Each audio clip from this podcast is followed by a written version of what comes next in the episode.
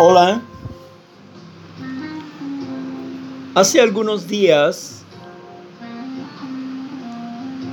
alguien escribió y me solicitó, o mejor dicho, me sugirió que si podía compartirles acerca de los celos.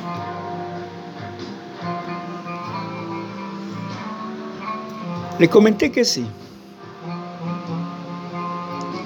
Y durante algunos días he estado pensando en la palabra. No he querido ir a la etimología ni a la raíz de la palabra. He querido pensar qué son los celos desde el ángulo divino como humano. Me llama mucho la atención la palabra de Dios cuando dice yo soy un Dios celoso.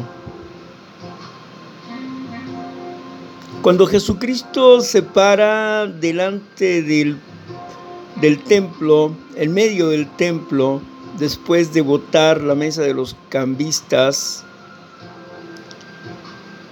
y dice, han convertido mi casa la casa de mi padre en cueva de ladrones.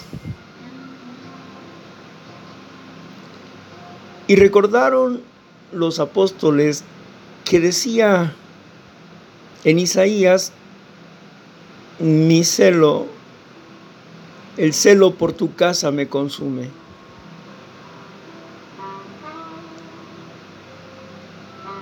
Siempre estamos viendo los celos de manera que afectan, que duele, que lastima.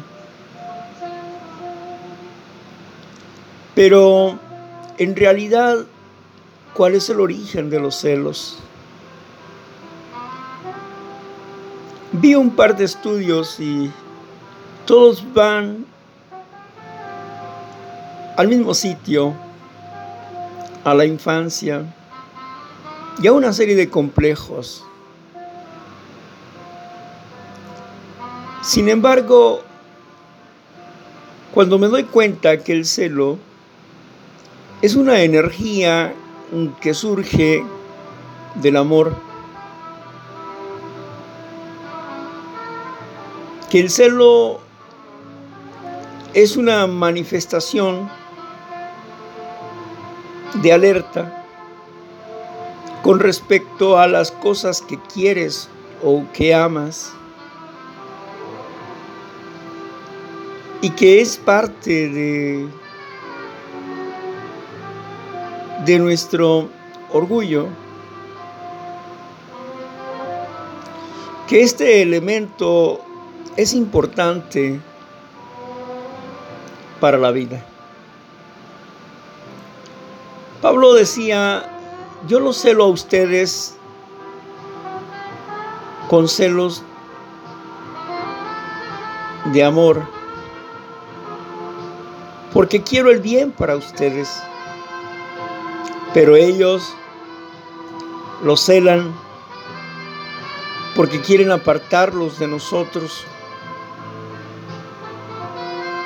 para destruirlos. Cuando vemos esta aparente contrariedad, un celo positivo y un celo destructor, entonces me doy cuenta de que los celos no son malos, que es una virtud que se convierte en un defecto de carácter llamado celotipia, pero que el celo nace del instinto, del instinto del amor que nos protege. Algunas veces tenemos actos de celos, pero no le llamamos así.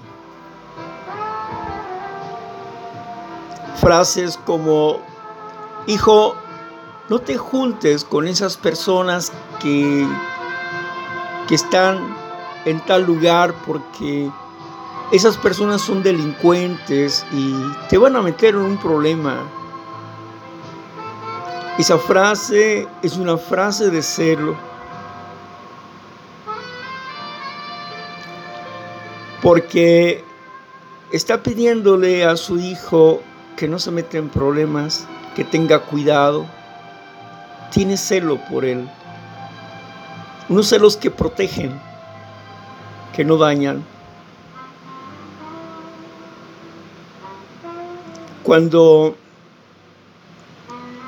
vemos, escuchamos otra frase que dice, estudia, deseo que estudies, porque me gustaría verte convertido en un profesional.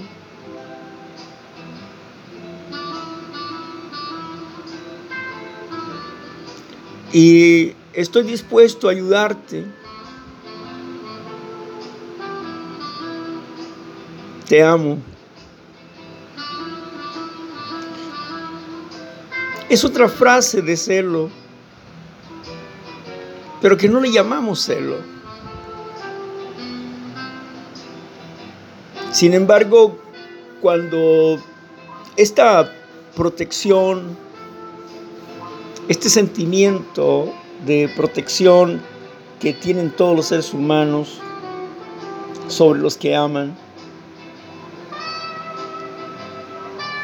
Cuando se lleva a un punto extremo sin, sin dominio y que se convierte en celotipia, se convierte en una patología, en un síntoma de una enfermedad y que forma parte de un tipo de neurosis. ¿Cuántas veces se cela a la mujer sin tener evidencia, simplemente porque es mujer, porque es bonita? porque es agradable. Y tenemos miedo de perderla.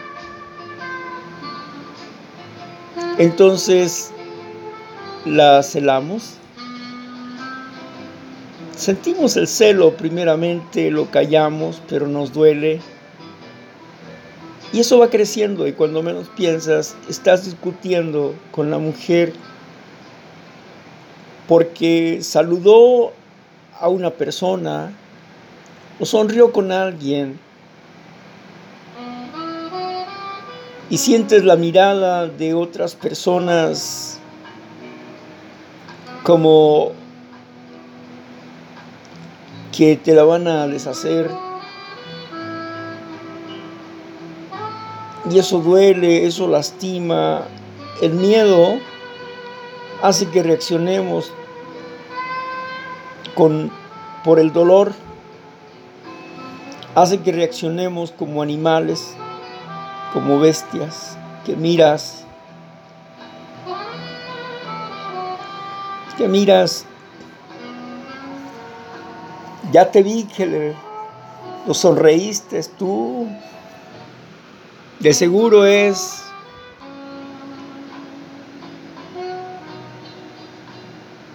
préstame tu teléfono, de seguro te estás, ya estás marcando ahí con tu querido, ¿no?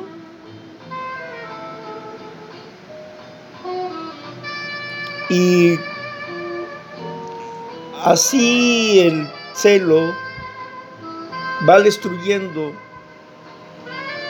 lo que pretende detener el pleito, la frialdad, se hacen manifiestos y se vuelve un acto destructivo. Aquello que sirve para protección sin freno se vuelve una acción destructiva. Terriblemente destructiva para la persona que lo sufre como para la persona que está siendo acusada inocentemente de cosas inexistentes. Que más adelante puede ser posible que lleguen a existir con la, con la declaración constante de tal infidelidad que solamente se encuentra en la imaginación de esa persona. La inseguridad que surge pueden ser de muchos factores.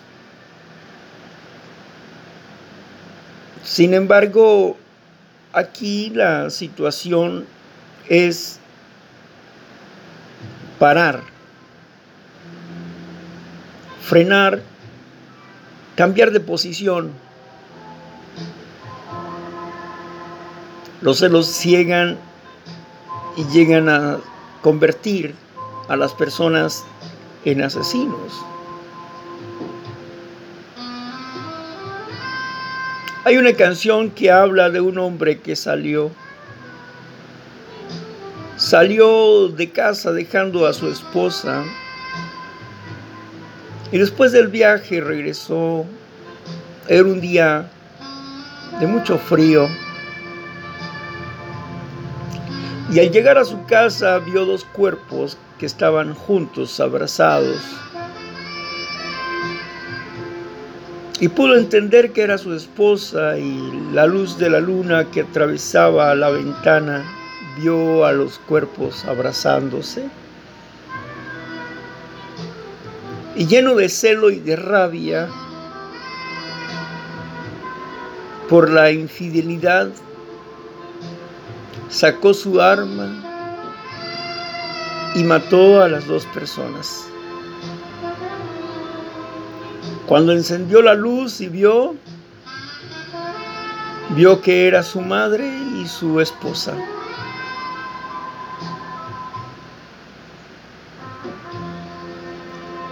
Su madre había venido a acompañar a su nuera y en esa noche de frío habían decidido estar juntas para darse calor.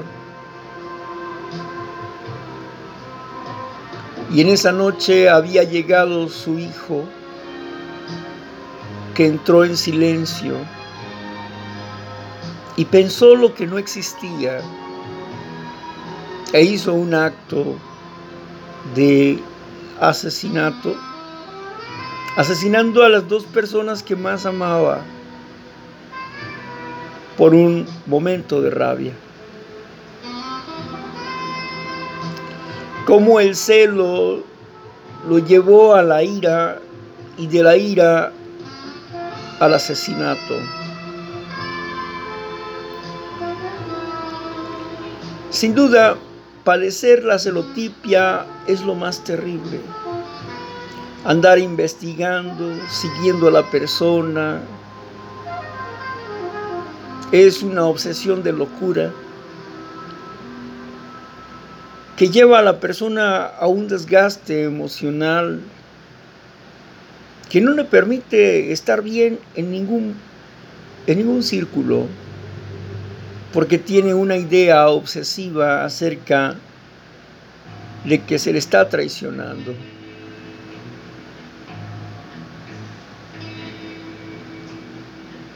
¿Cómo poder arreglar este asunto?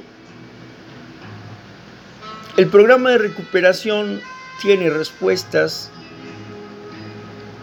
como parte, siempre, siempre, como parte de un proceso. Y siempre la parte del proceso y lo más dificultoso es el análisis. El análisis para ver lo, lo que es la realidad sin amplificarla y sin hacerla más pequeña. Así el celo, ver la raíz, lo que causó esto, es el trabajo del inventario. Cuando descubrimos la idea obsesiva de esto, la forma de aminorar este asunto es reconociendo la existencia de Dios y entendiendo que Dios es celoso positivamente. Que debemos de aprender a tener celos y a comunicar la inseguridad. Pero no la comunicamos por orgullo porque pensamos que no nos van a comprender, no nos van a entender. Pero tenemos que hablar. Tenemos que hablar con alguien que pueda ayudarnos a arreglar ese mundo interno para reforzar el amor que se tiene y vencer al egoísmo que mata. Espero que visiten a sus padrinos, que lean el programa y que Dios les ayude en esta ventaja que se convierte en desventaja si seguimos actuando de esa manera.